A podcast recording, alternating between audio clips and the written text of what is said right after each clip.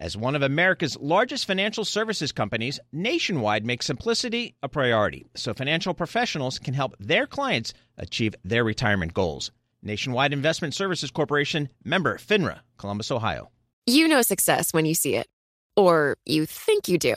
The people in the spotlight. But what about those small business masterminds who succeed at making their money work harder? They do that by having a business bank account with QuickBooks Money which now earns 5% annual percentage yield. Making your money work as hard as you do? That's how you business differently. Learn more about QuickBooks Money at quickbooks.com slash 5APY. Banking services provided by Green Dot Bank, member FDIC. Only funds and envelopes earn APY. APY can change at any time.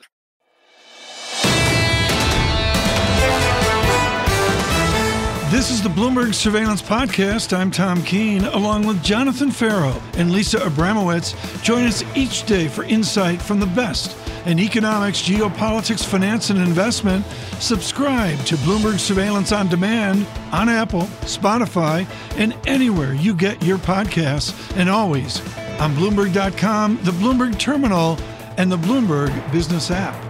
Joining us right now around the table, Chris Harvey, Head of Equity Strategy at Wells Fargo. Good morning, Chris. Good morning. Would you like to start with the old price target or the newer price target? Because the old price target was 4,200 on the S&P. Are you more comfortable with that than the 4,420 that you upgraded it to? No, we're, we're okay with the, the 4,400, right? So at the beginning of the year, what we said is our base case is 42. 44 is a soft landing. Doesn't look like we're going to have a hard landing this year, so we just bumped it up to 44. Um, the range that we think we're in is that 42 to 46. We think we're going to spend more time at the top end of the range.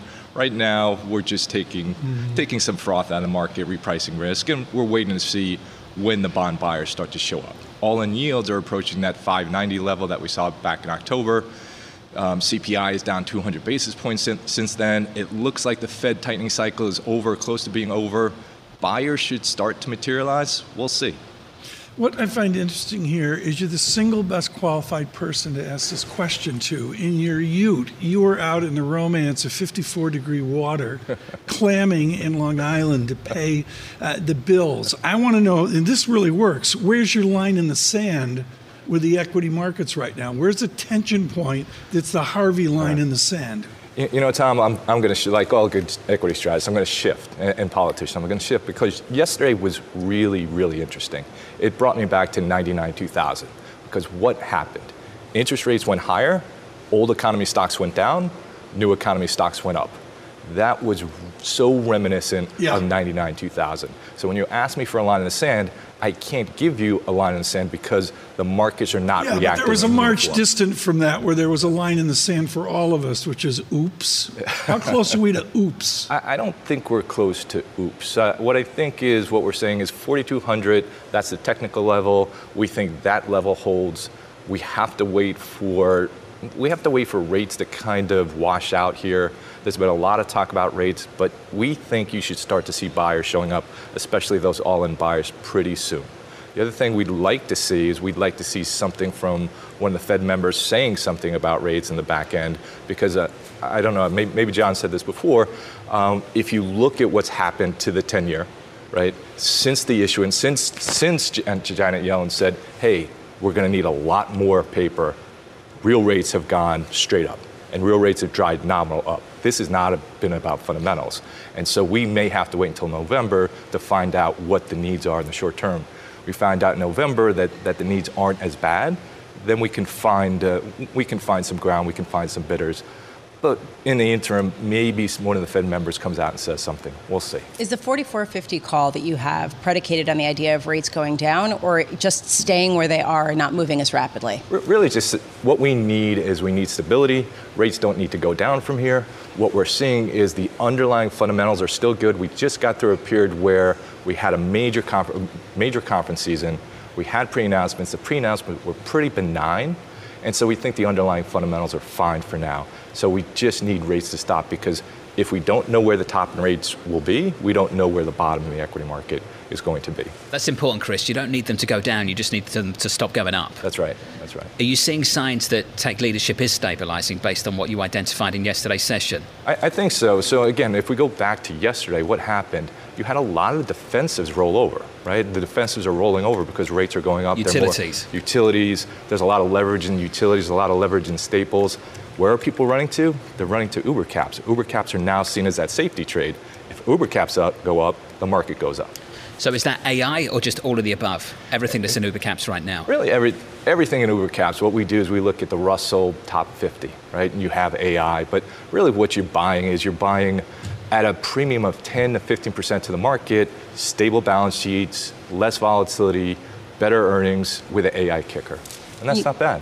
When you say yesterday it was buy the new economy, sell the old economy, I thought that was really interesting, which raises a question are we going to just get more of the same in terms of the dynamic of the Magnificent Seven or a basket of stocks that are leveraged to artificial intelligence, and the new tech gains, really outperforming while everything else not only lags but loses value? I, I think so. That, that's been our call. So what we've been saying is that we thought you'd have a broadening out of the market um, in the summertime, in, in the spring, but that was partly because people thought, hey, the economy is not going to be as bad as expected. What you need for small caps and mid caps to do better is a much stronger economy, and that's just not going to come to fruition. So we do think it's going to be narrow. We do think the Uber caps are the ones that, that outperform. Alicia, you asked the question exactly where I was, but I would narrow it even further to say technology, new economy that's profitable and displays free cash flow versus many of them that do not. Out in the zeitgeist today, Lori Calvasina is a percent of Russell 2000 that's not profitable. That's not Apple. Just real quick here, as you're talking about this, we're seeing 10 year yields climb through uh, intraday highs going back to 2007. At what point with yields, Chris, do you rethink your assumption? Well, l- l- let's talk big picture on yields, right? So if you look at real rates, and let's just say real, we go back two decades, real rates, the high end is about 2%. If you look at inflation expectations or break evens, the high is about two and a half. You've gotten above that, but not for a sustained period of time. I think maybe back in 06, 07. So two and a half plus two, as best I know, is four and a half. We're in and around those levels. Now we get to five. Well, the components start to then all of a sudden what we've been seeing is real rates going higher. Now the back end's a lot more restrictive. That's going to weigh on the economy. Ultimately, that's going to sow the seeds of bringing it back down. We can get to these levels, but what's going to happen is it's going to slow down the economy a lot, lot faster, and then things will come back down once the economy slows down. Hey, Chris, this was awesome. It's good to see you, as It's always. good to see you Chris too. Harvey of Wells Fargo on this equity market. This is the interview of the day for Global Wall Street on where we are with bills, notes, and bonds. Robert Tipp out of Berkeley had a shingle out at First Boston a few years, a few years ago, definitive at PGIM Fixed Income Chief Investment Strategist. Robert, why is this move in bonds different than the other 18 you've witnessed? Well, there are similarities and there are differences. The thing that you don't see very often that we're seeing right now is a change paradigm. We were in an environment for a decade, post-financial crisis, post-European peripheral crisis, where the central tendency for the 10-year Treasury was two, and for the bond, it was around zero. And I think the Fed, you know, is is looking at the data coming across across the transom. They're saying we need to be at five plus, and we're comfortable up and around the zip code. And I think that's because they are looking at the data, and the data is telling them that, you know, four is the center of the range, and they need to have policy a little bit at the restricted end of the range until they get inflation down. And the same is going on in, in Europe, uh, where they're going to be engineering a higher interest rate environment there. This is the, the end of the financial crisis, the end of the peripheral crisis, and return to more normal level of bond yields. I look at what PGIM does, Prudential, your work with Allstate for years, and it's about a shift in the actuarial assumption. What is the new, what is the next institutional pension actuarial assumption look like? Is it 200 beeps higher from where we are now? Yeah, you know, I, I wouldn't worry about uh, about them. I don't think they ever fully adjusted to the low interest rate environment. I don't think the equity markets adjusted, but I think the the financial community will do fine with this level of interest rates. The financial institutions. I think investors, though, and policymakers uh, are getting dragged kicking and screaming to the new environment, especially the investors. The biggest pitfall, I would say, in investing is adaptive expectations. There's a lot of distractions with the cyclical noise, the government shutdowns, each economic region being in its own business cycle, having differences from the others. It's very hard for people to wrap their arms around that. And the Fed readjusted. They were one of the few institutions that, that started to believe a 2.5% nominal Fed funds rate was going to be the neutral forever. And now they're, you know, on the precipice of starting to move back up. Um, basically, uh, you know, this environment was clear from early 2022 that we could be back in a 4, 5, 6% interest rate environment. I think that's the thing that people need to, to wrap their heads around here. What you just said there, four, five, six percent interest rate. Are you saying that the sell-off that we've seen in ten-year Treasuries isn't done, and that you see enough momentum and, uh, frankly, rationalization behind the move that yields could go beyond five percent to even six percent on the ten-year? Yeah, absolutely. Uh, I think that that's not a base case right? But if you imagine that the best news on inflation might be behind us, we have energy prices going up. We have a unique situation where high interest rates are crimping housing supply around the world at a time when housing is in short supply. That's a very unusual configuration. Uh, you could get some bad inflation numbers. You could get a signal that higher rates are coming from central banks. And the curve shape is only ready for rates to come back down. It's not really ready for the higher for longer kind of idea that you could, you know, as whether that's a one in six or one in three, you could definitely end up between five and six on the 10 year. I think it's more likely we're going to head up towards five. And then as we go through next year, thankfully the fundamental data is really moderating. The underlying trends in inflation moderating, growth moderating. And in the U.S., less so than in other places, but even in the U.S., it is. Uh, this battle on inflation, as uh, our economist Tom Porcelli is fond of saying, is, is over uh, and we should be seeing the rates coming back down next year. But definitely, I think we've seen a, a move in that range, uh, back up towards the central tendency around four. And right now, the Fed's not convinced that this cycle's crested. So, yeah, there's upside risk. Robert, you were talking about the inflation outlook. You're not talking about the fiscal backdrop, which a lot of people say was known, right? That we're going to have uh, a real big uh, supply of, uh, of, bond sales and not the Fed picking up the other side. Is that one of the main drivers, or is this just fundamentally the data has been coming in better than expected, and this is an economy that needs a 5% 10 year yield, not a 3.5% one? Yeah, I think up until you know, the turn of the century. You know, the, the supply bulges weren't that big. But since uh, the financial crisis, COVID, the fiscal situation is huge globally. We're dealing with governments that have much bigger debt stocks, much more rollover. And we've just come into the QT period where that means the central banks are no longer coming in and scooping up big chunks of the auction. So the markets now are forced to think about, think hard about where things are every day. And on a day like yesterday, there were no treasury auctions of long-term notes and bonds, but I think there was over 100 billion in bills. So uh, there is a relationship there. It tends to make curves steeper. It tends to make treasuries cheapen uh, relative to what's the true underlying riskless rate in the market. And I think that is one of the minor upward pressures contributing to this, this sell-off. We've seen that uh, with the downgrade. We saw it with the refunding announcement.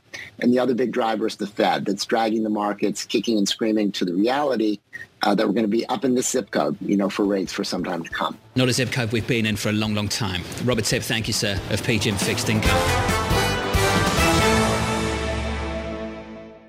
Nobody ever says make it complicated. That is why Nationwide makes simplicity a priority by providing financial professionals with straightforward, client ready resources. From clear strategies to help clients meet retirement savings and income needs to ways to cover rising healthcare costs and more. Nationwide simplifies planning so more time can be spent helping clients. Nationwide is on your side. Nationwide Investment Services Corporation, member FINRA, Columbus, Ohio. It can be hard to see the challenges that people we work with every day are going through. I'm Holly Robinson Peete. Join us on The Visibility Gap, a new podcast presented by Cigna Healthcare. Download it wherever you get your podcasts.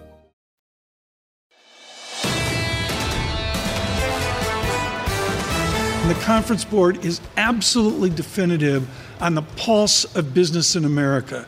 Dana Peterson is the chief economist of the Conference Board. Dana, what's business doing right now with this yield move?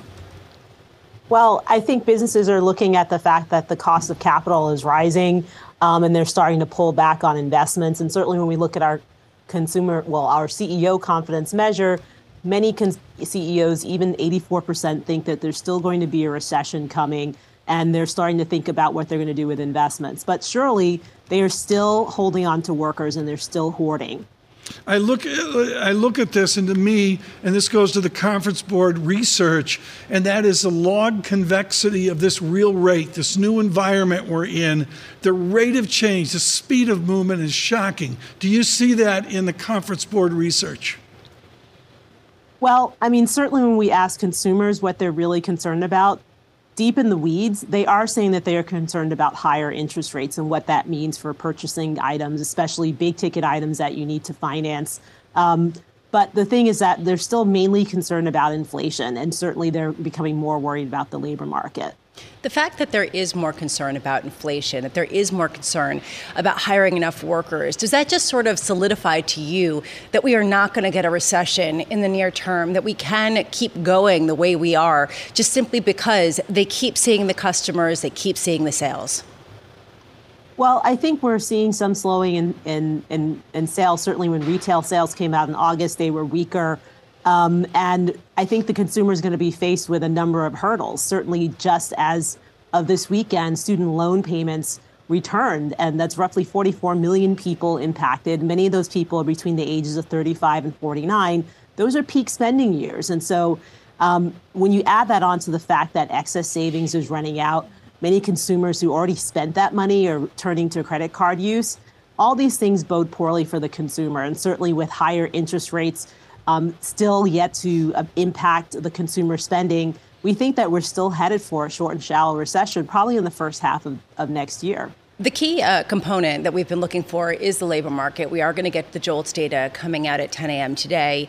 There is a question about whether some of the wage increases that people will keep see, uh, seeing will offset the inflation, will actually be real positive wage growth, which we actually started to see in the past number of months. Do you foresee that being the new reality just because of the structural tightness of the labor market? Well, you have two things going on. Uh, wage growth is slowing, especially in services, not so much in those jobs where you have to physically show up to work and you're losing older, experienced workers. Um, but inflation is, is coming down, at least underlying inflation. And so there is an offset. And, and for the first time, we've had several months of real wage gains. But still, in all, when we ask consumers, what are you most worried about? They're still complaining about food and energy prices. And we know that energy prices are rising because OPEC has pulled back on production. And so that tends to that's a bread and butter type issue. And for many consumers it doesn't matter what's going on. If it costs more to fill up your tank and it costs more to fill up your grocery cart then the world is not a great place. This is the reason why some people are worried about a wage price spiral because you're seeing the activity of labor unions coming out saying we're not keeping pace with those increases at the pump, with those increases at the grocery store, and they're demanding higher wages and they're getting them. How much are you watching this with interest to highlight how much we could see wages continue to go up at a significant pace just simply to offset that pain that you're talking about? Sure. I think the key thing is that the number of people who are in unions now is much lower than in the past. So I don't imagine that the actions that we're seeing in and increases in wages due to uh, union actions are necessarily going to spiral out of control and filter throughout the rest of the economy. But like I said, we are seeing wage growth slow. Uh, last year, wage growth was really outsized, more than than could be sustained by businesses. So we're going to see that slow to a more right. sustainable pace. Dana, what are we going to see in the jobs report? I'm asking for a friend. well, I don't know what the numbers are, but I would not be surprised if we saw slowing, continued slowing in the number of payroll gains, certainly compared to last year. Just looking at the three parts of the labor market, you're still going to have a lot of hoarding, but we're probably going to continue to see uh, job losses in those sectors that did very well during the pandemic and are not right. doing so well now and then also some gains, continued gains in healthcare and some in leisure and hospitality. Yeah, Neil emails in. He says, "But what about the real wage? Okay, so you got you got the doom and gloom Dana Peterson wage decline. I get it, but I also got disinflation. Do I have a level or even an increasing inflation-adjusted wage?" Well, I think well, it depends on your inflation gauge. If you use headline, it's probably about level um, or maybe even it de- declined a bit because, like I said, overall inflation is rising because of gasoline prices. But if you use the core, then you probably will see some easing, or rather, some improvement in real adjusted uh, wages. Dana, thank you so much. Dana Peterson with the conference board here on the American economy. As new weight loss drugs hit the market. Sheila Kahyaoglu of Jefferies crunching the numbers and writing this United Airlines would save $80 million a year if the average passenger weight falls by 10 pounds. This would trim 1,790 pounds from every United flight, implying a saving of 27.6 million gallons a year. TK, there's some big numbers. This is important. And John Ferro, bring in our next guest. John, I'm going to do some research for you. My father died, and I had to take on very short notice an economy trip. I didn't have a choice. Get on a plane, prima donna like I had to go to economy. And I can report to you with surveillance analysis, which is appropriate for someone who owns electrical equipment at Credit Suisse and now at Jefferies, Sheila Kahyaoglu, that the economy width of a United seat is 16.8 inches and business class is a lofty 20.7 inches. I had to sit up the entire way to Oregon On the armrest. because I literally couldn't get in a seat. TK, It's a that's joke. brutal. It's worse than Fenway Park. That's brutal. Sheila, I'm pleased to say, is with us now. Sheila, good morning. Thanks. Let's start here. How did this study start?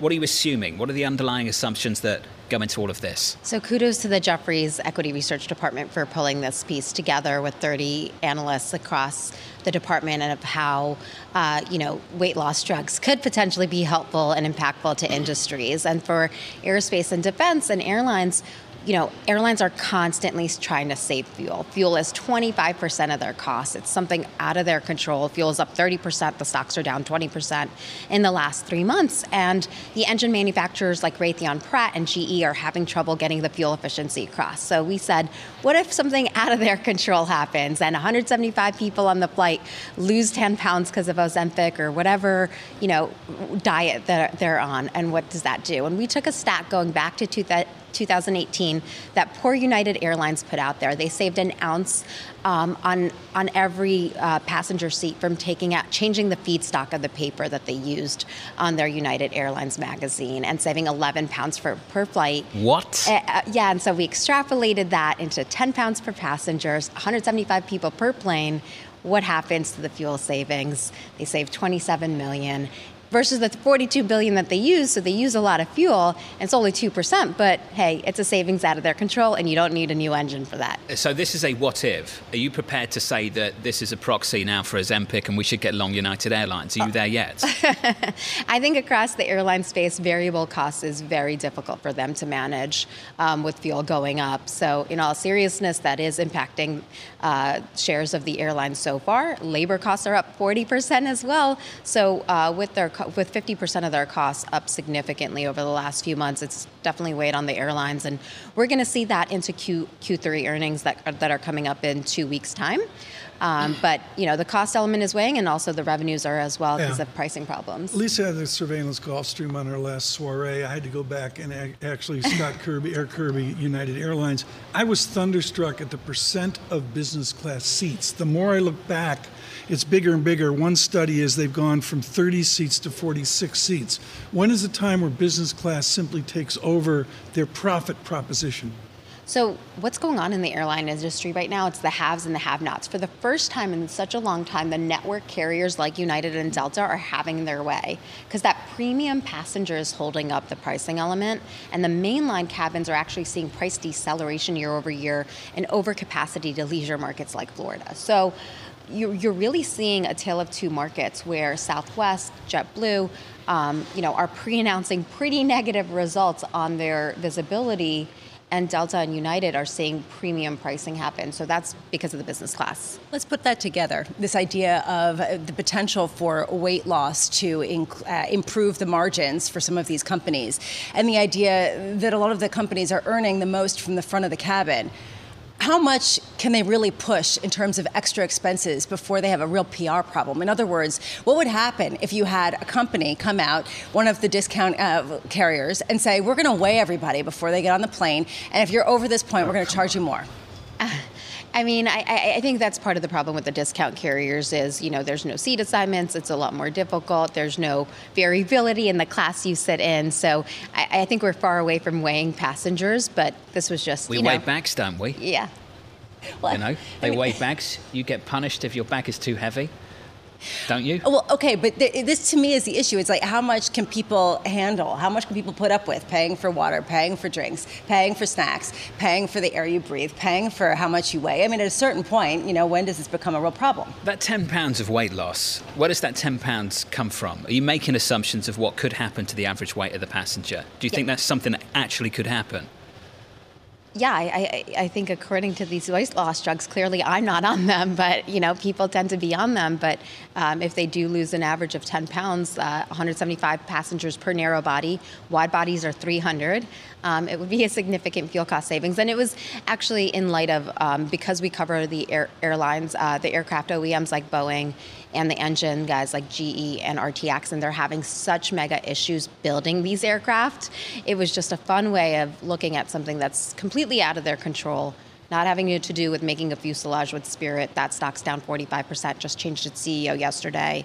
Um, and the engine manufacturers, obviously, Pratt is having a tough time with the contamination in their engine. So there's a different angle of looking at something completely out of their control. JetBlue's struggling as well. So let's get to the nuts and bolts of what's happening right now.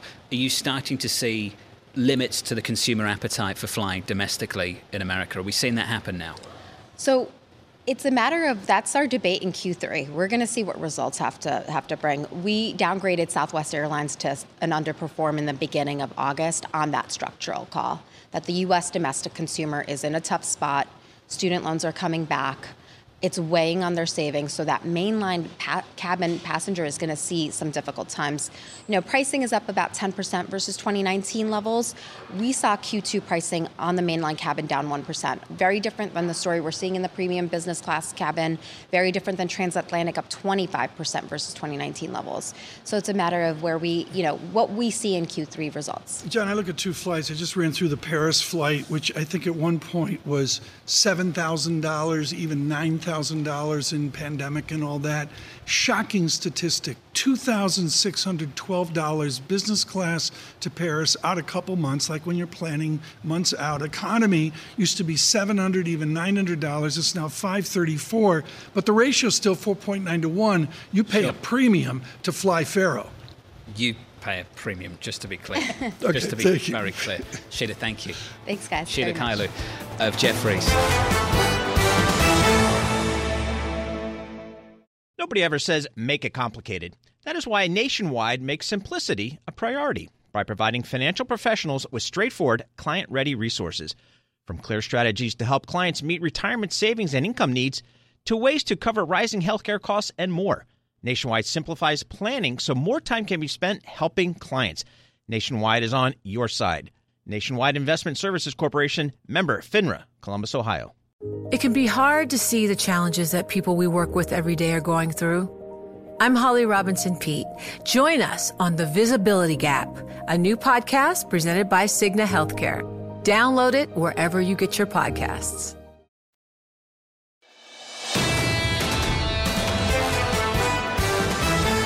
With the support of Ray Dalio in Greenwich, Connecticut, they've put together an annual soiree come October the Greenwich Economic Forum really can't say enough about that. Behind that, in support, is their governor, Ned Lamont. He is the governor of Connecticut and, of course, has a storied history here of doing business and attempting to keep business within Connecticut. Of course, all the idea of the transfer of Connecticut to maybe a greater New York business as well. Governor, thank you so much for joining Surveillance this morning.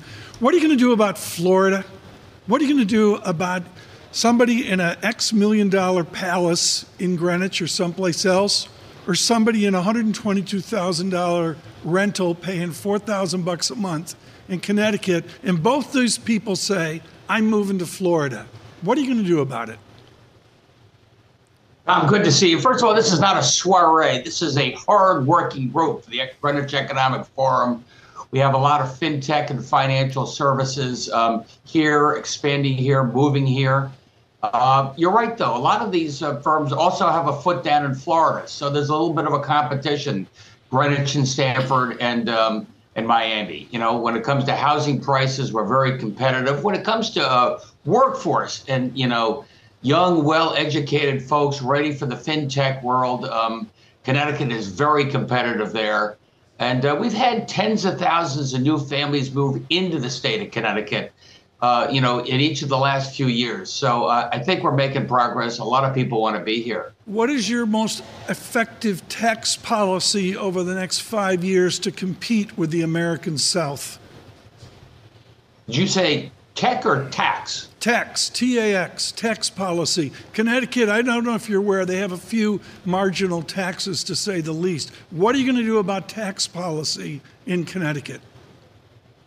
Well, look, um, I don't think we'll ever be as cheap as Florida when it comes to taxes because they can tax sunshine and tourism. Um, but we have an, amazing education system, uh, which is a big plus. Uh, we just reduced taxes for everybody earning up to about 250,000. So we're the lowest in the region. So we're making uh, real progress there. We've eliminated the estate tax for everybody um, except for the very top 5% of people. So I take that to account, but I also have to sell Connecticut on the attributes. And that's uh, not just the lifestyle, that's not just the easy access to New York or Boston, great place to visit, wouldn't want to live there, but also the quality of our education system and our workforce. How difficult, Governor, is it to really build up Connecticut at a time where they are where you are losing population, when borrowing costs are where they are, where you don't have the leeway of borrowing to build so that they will come? Well, look, let's face it. Uh, we were flat as a pancake for 30 years there. And you're absolutely right. We were losing population. A lot of the older folks were going down to Florida. Uh, that's turning around a bit. You know, um, during the COVID days, our schools were open. Um, I, uh, a lot of folks moved into the state. Uh, a lot of them came from New York, uh, to be blunt about it, and, and they stayed. So our schools were expanding. You know, the biggest shortfall I've got is housing. I got to make sure we have enough housing for people here. There's a problem, though, with businesses. I mean, Frontier Communications was the latest, going to, I believe, Dallas uh, from Norwalk, Connecticut. I mean, some businesses are looking for that tax advantage as well. It's not just older people in particular. I just am wondering how much you can really cater to the tax side of the equation when you can't plug the gap on the borrowing side simply because of where yields are. Well, I can tell you that um, Frontier, which was newly bankrupt did move their corporate headquarters, but you know all the staff is still here. But you know, Citadel and Apollo and Digital Currency Group and Tomo all moved to the state. We're taking sort of a, an older economy and uh, slowly moving into a newer economy. So I, I like the trend there. You're absolutely right. Look, taxes is a variable. New England, Northeast is uh, more expensive than um, the Sun Belt, or as I call it, the Hot Belt. Um, but we're getting more competitive every day, and I think our workforce is a big advantage. Governor, do you have a migrant crisis? No, I wouldn't say it's a crisis, but I watch it carefully. Um, we've had a few thousand uh, migrants uh, come. Uh, we have a bit of a waiting list, but for us, a waiting list is uh, going from three weeks to three months. It's not uh, what it is in, um, you know, New York and um, and Texas. But we watch it carefully. Um, I, they've got to get control of the border. That's just the deal. You're a sanctuary state, aren't you? Am I right? No, that's not true. But um, we do have a couple of cities that um, claim that. Uh, but this is not a sanctuary state. We do take care of people uh, in need when they come to the state. But uh, again, I think um, that said, we've got to get control of the border. What do you make of the attitude changes in places like New York, where a year or so ago they were welcoming migrants and people seeking asylum, and and now they seem to be turning their back on that. Now they actually have to confront what that looks like. I think um, a moderate is a liberal who is bugged by reality. When uh, New York City has, uh, you know, hundreds of thousands of new migrants, you got to take care of, you got to shelter. Um, uh, Kathy Hochul's been very outspoken on this, as has Eric Adams. Got to get these people if they're there. Um, uh, you're either going to be on welfare, they're going to have to be able to get a job. Um, it all circles back to the fact that you got to control your border. So, are we saying, Governor, that what we saw for much of the last several years around this issue was purely just virtue signaling without a price, and that it had now been mugged by reality? Well, let's face it. Um, we've had a lot of migrants coming across the border, you know, going back to uh, Donald Trump and caravans of terrorists or whatever he said. Uh, but that said, um, we got to control that. Part of that is what you do at the border. Maybe you recognize Venezuela and do some things to mitigate the pressure for people wanting to come into the United States. Ned, I'm, I'm absolutely thr- uh, uh, thrilled to find how we're going to save banking in the Northeast. As you know, you had six football field platforms of UBS long ago and far away in Stamford. And that's sort of, it's not that it didn't work out, it's just technology advanced forward. With work from home, with technology, how does Connecticut stay financial? I think work from home, Tom, is um, a good trend for us in the sense that we used to have everybody commuting back and forth yeah. and um, into the city and down to Wall Street and the long haul. And then, as you point out, a lot of them wanted to be closer to a home, so they moved some of their headquarters out here. But what we're finding is maybe you're in the city two, three days a week. Uh, our Metro North trains on Friday are not crowded at all. In fact, they're virtually empty. We're going to cut down there a little bit just because people have a different lifestyle. But I think the fact that you can be closer to home out here in Connecticut, uh, you don't have to do that commute five days a week is a, a big plus for the Connecticut lifestyle. Governor, appreciate the update today. Let's do this again soon. Governor Ned Lamont there of Connecticut. Subscribe to the Bloomberg Surveillance Podcast on Apple, Spotify, and anywhere else you get your podcasts. Listen live every weekday starting at 7 a.m. Eastern on Bloomberg.com, the iHeartRadio app, TuneIn, and the Bloomberg Business app. You can watch us live on Bloomberg Television and always on the Bloomberg Terminal. Thanks for listening. I'm Tom Keene, and this is Bloomberg.